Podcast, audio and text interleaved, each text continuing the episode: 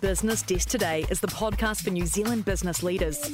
Your daily business briefing from the team at businessdesk.co.nz. Good morning and welcome to Business Desk Today, your daily podcast that provides you with a brief summary of the day's top stories and a reminder of the previous day's market close. Today is Wednesday, the 20th of April, and I'm Jacques Steenkamp in Auckland. Our lead story this morning comes from Oliver Lewis and deals with the fact that directors at Christchurch City Holdings will be briefed today on Lyttelton Port Company and the abrupt departure of its chief executive. An interim CEO, Jim Quinn, was parachuted into the role on Monday after Kirsty Gardiner resigned last Friday, citing differences of opinion with the board.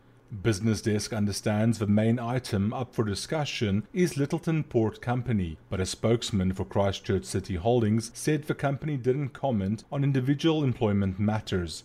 Gardiner also declined to comment. You can read the full story and keep up to date on the outcome of this meeting later in the day by visiting www.businessdesk.co.nz. Another interesting story this morning by senior journalist Ian Llewellyn states that the government says it will ensure the national significance of renewable electricity is given more weight in resource management planning and will issue a discussion document with decisions at the end of the year. Llewellyn writes the government has been under some pressure to bring in new planning rules for renewable electricity generation, as the sector says the consenting process takes too long and adds too much expense.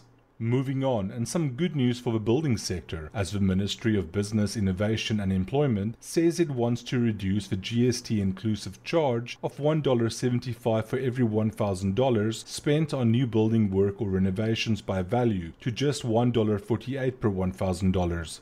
This comes as the ministry has amassed a building levy surplus of $71.6 million on the back of surging consents and spiraling build costs. The proposed changes is currently under consultation, but for more on this, follow Brent Melville's excellent reporting to be kept up to date. Time for a quick break and word from our sponsor.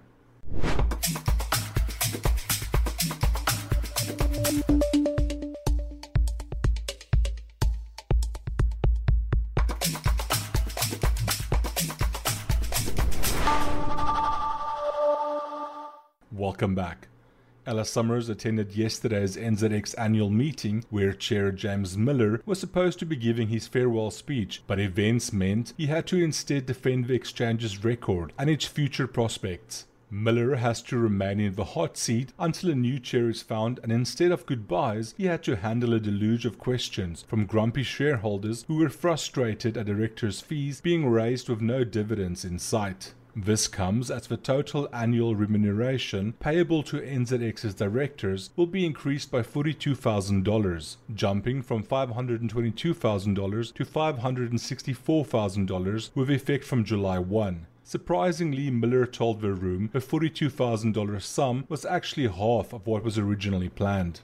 The last story I'd like to discuss this morning comes again from Ian Llewellyn and looks at how the wild weather has a lingering impact on the latest operating reports from some of the major electricity generators. Quarterly reports emphasized the heavy rain in the north of the North Island, and the reports for March indicated a return to more normal weather patterns. Meridian Energy highlighted that the 2022 23 summer was the third warmest summer on record and was exceptionally wet for the North Island. In the South Island, rainfall was above average for the Northeast and well below normal across parts of the West and South. This benefited the companies with northern hydro capacity, such as Mercury and Genesis Energy. Mercury said it was the wettest July to March period ever.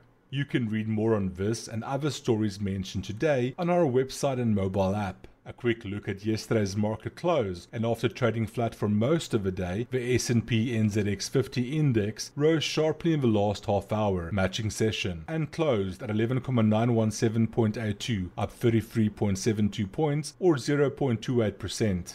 There were 58 gainers and 75 decliners over the whole market, and volumes picked up with 51.09 million shares worth $161.9 million changing hands.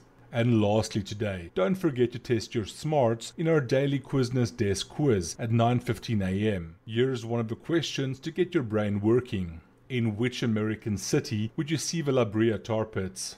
That's all from me, Jock Steenkamp, and I hope you have a very productive week.